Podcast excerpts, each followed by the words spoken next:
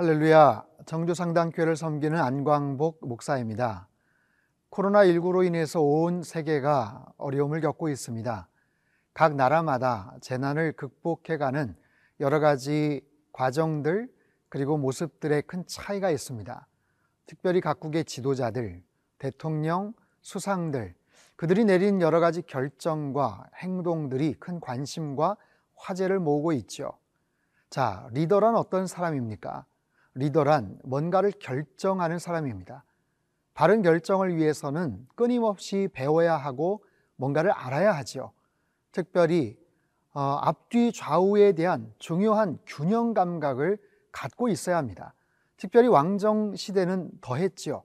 자, 왕이 갖춰야 될 덕목, 그가 해야 될 여러 가지 역할과 책임, 그리고 그가 금해야 될 중요한 금기 사항이 어떠한 것인지 오늘 본문을 통해서 하나님은 가르쳐 주고 계십니다. 신명기 17장 14절에서 20절까지의 말씀 함께 보겠습니다.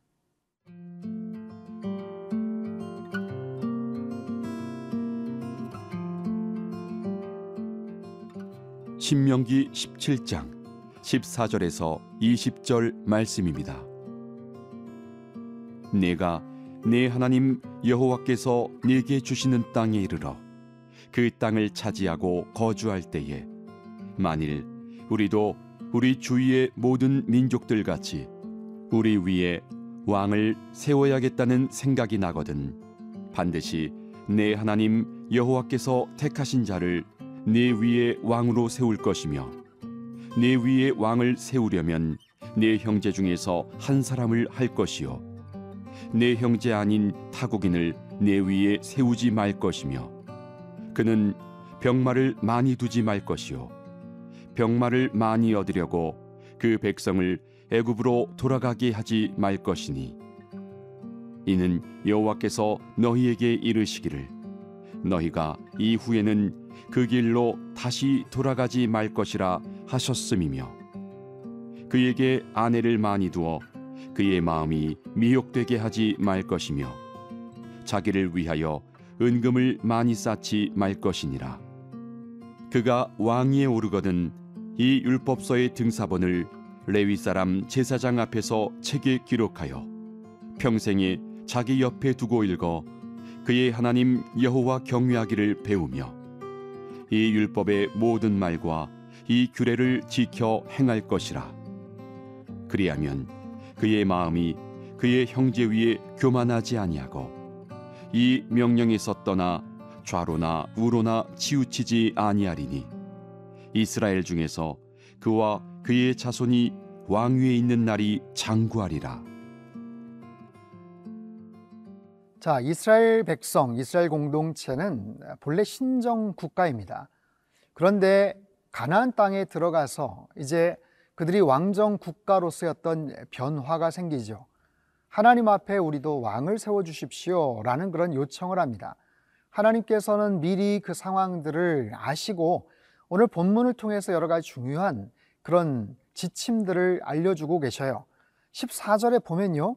네가 내 하나님 여호와께서 내게 주시는 땅에 이르러 그 땅을 차지하고 거주할 때에 만일 우리도 우리 주위의 모든 민족들 같이 우리 위에 왕을 세워야겠다는 생각이 나거든.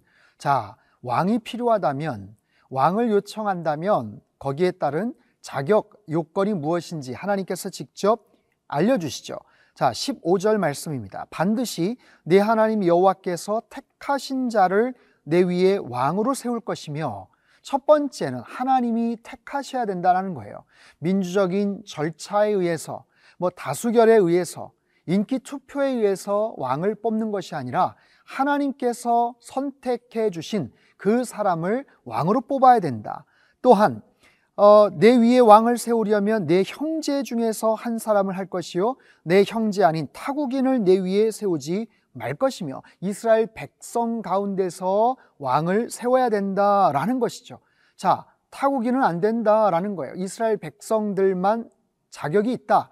이것은 어떤 차별이 아니죠. 이건 구별입니다. 특별한 구별을 통해서 하나님께서는 이스라엘 민족의 정통성을 이어가시기를 원하시는 거죠. 자, 그렇게 해서 왕이 세워졌을 때 그 왕은 반드시 금해야 될 세 가지가 있다라고 말씀을 하세요. 16절. 그는 병마를 많이 두지 말 것이며 병마를 많이 얻으려고 그 백성을 애굽으로 돌아가게 하지 말 것이니. 자, 애굽은요 좋은 말의 원산지이기도 했습니다. 하지만 성경에서 애굽은 세속적인 문화, 세상에 아주 치명적인 유혹을 갖고 하나님 백성, 하나님 사람들을 미혹해 하는 바로 그런 대상, 바로 그런 지역이죠. 그래서 애굽으로 내려가지 말아라. 애굽과 왕래하지 말아라. 하나님께서 말씀을 하세요. 병마를 많이 두지 말라.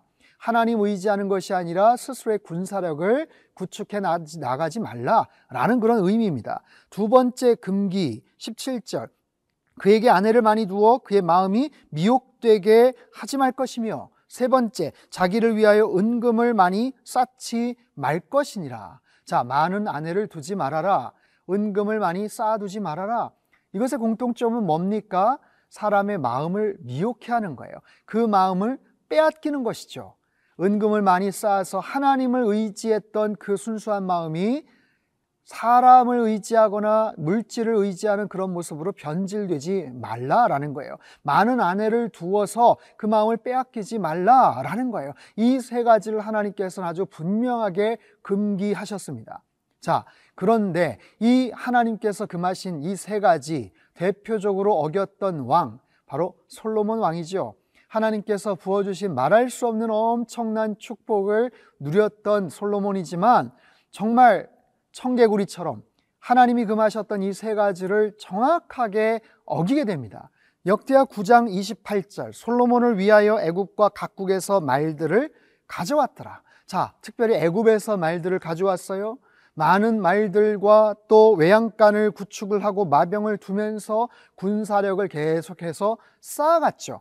또 두 번째, 열왕기상 11장 3절에 보면 왕은 후궁이 700명이요 첩이 300명이라 그의 여인들이 왕의 마음을 돌아서게 하였더라. 자, 물론 정, 정략적인 그런 결혼 그런 의미도 있지만 어찌했든 간에 그 많은 부인들 아내들이 솔로몬의 마음을 왕의 마음을 돌아서게 했다라고 성경은 말합니다. 또 세 번째, 열왕기상 10장 14절 솔로몬의 세입금의 무게가 금 666달란트요. 자, 세입했던 세금이 금이 666달란트다. 이거는 정말 천문학적인 그런 액수입니다.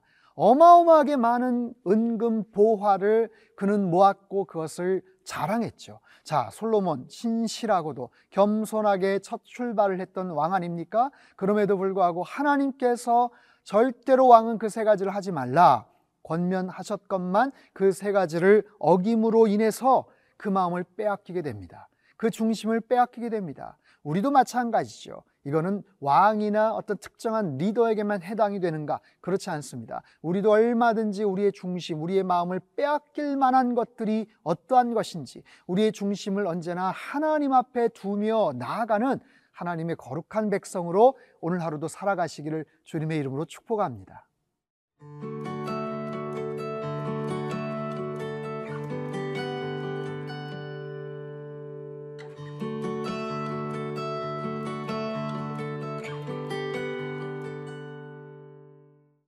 자, 오늘 본문 전반부에서는요, 왕이 피해야 될 세 가지를 말씀을 하셨다면, 후반부의 내용은 왕이 꼭 해야 될 중요한 일이 있다라고 말씀을 하세요. 18절 말씀입니다. 그가 왕위에 오르거든 이 율법서의 등사본을 레위 사람 제사장 앞에서 책에 기록하여 자, 이 율법의 등사본을 레위 사람 제사장 앞에서 책에 기록하라라는 거예요. 자, 말씀을 기록하는 것. 이거는 베낀다라는 거죠. 원본을 베끼는 거예요. 그런데 보통 그 작업은 서기관들이 합니다. 그런데 원문의 의미는 주체가 왕으로 되어 있어요. 그 왕이 직접 베끼라는 거예요. 왕이 직접 베껴서 써라. 하나님의 말씀, 율법의 말씀을 직접 필사하면서 베껴 쓰면서 하나님의 말씀의 의미이 어떤 것인지를 깊이 새기라라는 의미죠. 자, 19절 말씀. 평생에 자기 옆에 두고 읽어 그의 하나님 여호와 경외하기를 배우며 이 율법의 모든 말과 이 규례를 지켜 행할 것이라. 세 가지 동사가 눈에 들어오네요. 읽다라는 것. 그리고 배우다. 그리고 지켜 행하라. 하나님 말씀을 항상 읽어 필사하면서 베껴 썼으니까 그러면서 소리를 내서 읽을 수 있었겠죠. 그러면서 그 말씀의 주체가 되시는 하나님. 그 하나님은 어떤 분이신가? 능력의 하나님, 사랑이 넘치시는 자비의 하나님, 그 하나님이 어떤 분이신지를 늘 경외하고 배우고 그리고 거기에 기록된 것을 지켜 행하라. 알면 뭐합니까? 깨달으면 뭐하겠어요? 그것을 순종하면서 행동으로 옮겨나가는 것. 이것이 큐티의 가장 본질적인 핵심이기도 합니다. 자, 왕에게 권면하셨던 아주 중요한 이 부분. 왜냐하면 왕은 늘 뭔가를 판단해야 돼요. 결정해야 돼요. 뭔가를 결정하고 판단하려면 정보가 있어야 되겠죠. 지식이 있어야 되겠죠.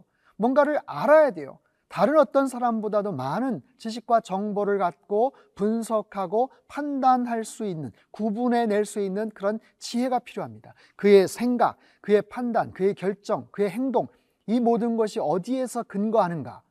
세상의 이야기인가? 아니면 옆에서 아첨을 하는 그런 모사꾼들의 그런 정말 그런 입에 발린 그런 소리인가? 그게 아니라 하나님의 준엄한 말씀, 하나님께서 이 땅을 어떻게 통치하시고 어떻게 다스리기를 원하시는 하나님의 말씀, 왕이 해야 될 것, 하지 말아야 될 것, 그가 판단해야 될 그 모든 것에 대한 기준을 하나님 말씀을 통해서 우리에게 가르쳐 주고 계시더라 라는 거예요. 자, 거기에 대한 결과는 뭘까요? 20절 말씀입니다. 그리하면 그의 마음이 그 형제 위에 교만하지 아니하고 이 명령에서 떠나 좌로나 우로나 치우치지 아니하리니 이스라엘 중에서 그와 그의 자손이 왕위에 있는 날이 장구하리라 그의 마음이 교만하지 않게 된다라는 거예요. 여러분 왕이라는 자리는 리더라는 자리는 교만하기 아주 쉬운 그런 자리입니다. 그렇기 때문에 교만하지 않게 될 것이다. 또한 좌로나 우로나 치우치지 아니하게 될 것이다. 말씀드렸잖아요. 늘 뭔가를 판단하고 결정하려면 균형 감각이 있어야 되는 것. 리더십에 많은 덕목이 있지만 가장 중요한 것 균형 감각입니다. 균형을 잘 잡아나갈 수 있으려면 좌로나 우로나 치우침이 없이 그렇게 행동해 나갈 때 자, 왕이 이렇게 정치를 잘하고 국가, 민족들을 잘 다스리면 백성들이 복을 받겠죠. 뿐만 아니라 그런 아름다운 영적 메커니즘 속에서 왕의 자손들, 그와 그의 자손이 왕위에 있는 날이 장구할 것이다.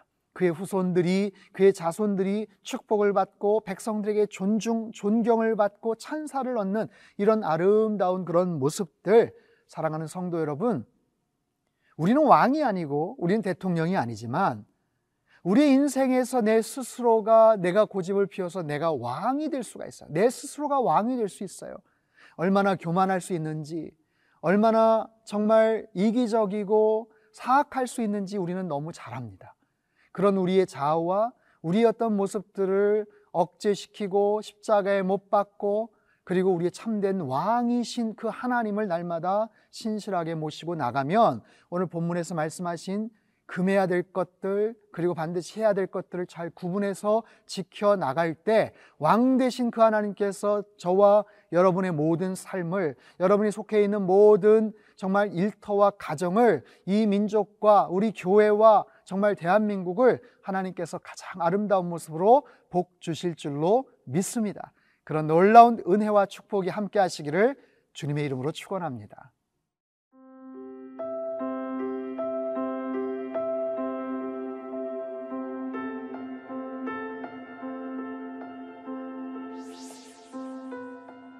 우리 인생의 왕 되시는 하나님 아버지, 이 땅의 모든 지도자들이 하나님을 경외하게 하시고 백성을 사랑하며 정직과 공의를 행하는 신실한 왕과 대통령, 지도자들이 되게 축복하여 주시옵소서.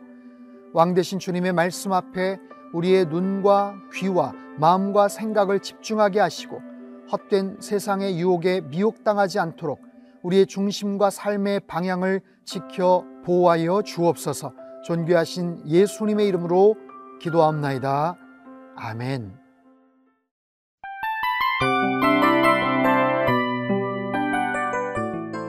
이 프로그램은 청취자 여러분의 소중한 후원으로 제작됩니다.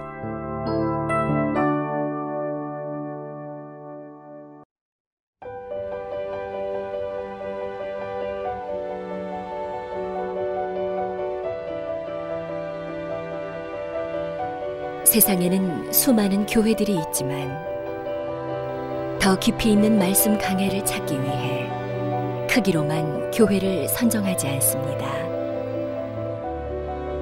보다 좋은 영적 콘텐츠를 더 많이 나누기 위해 방송비를 받지 않습니다. 1년 365일 복음만 전하고 싶어서 우리는 광고를 하지 않습니다. 온누리의 복음을 땅끝까지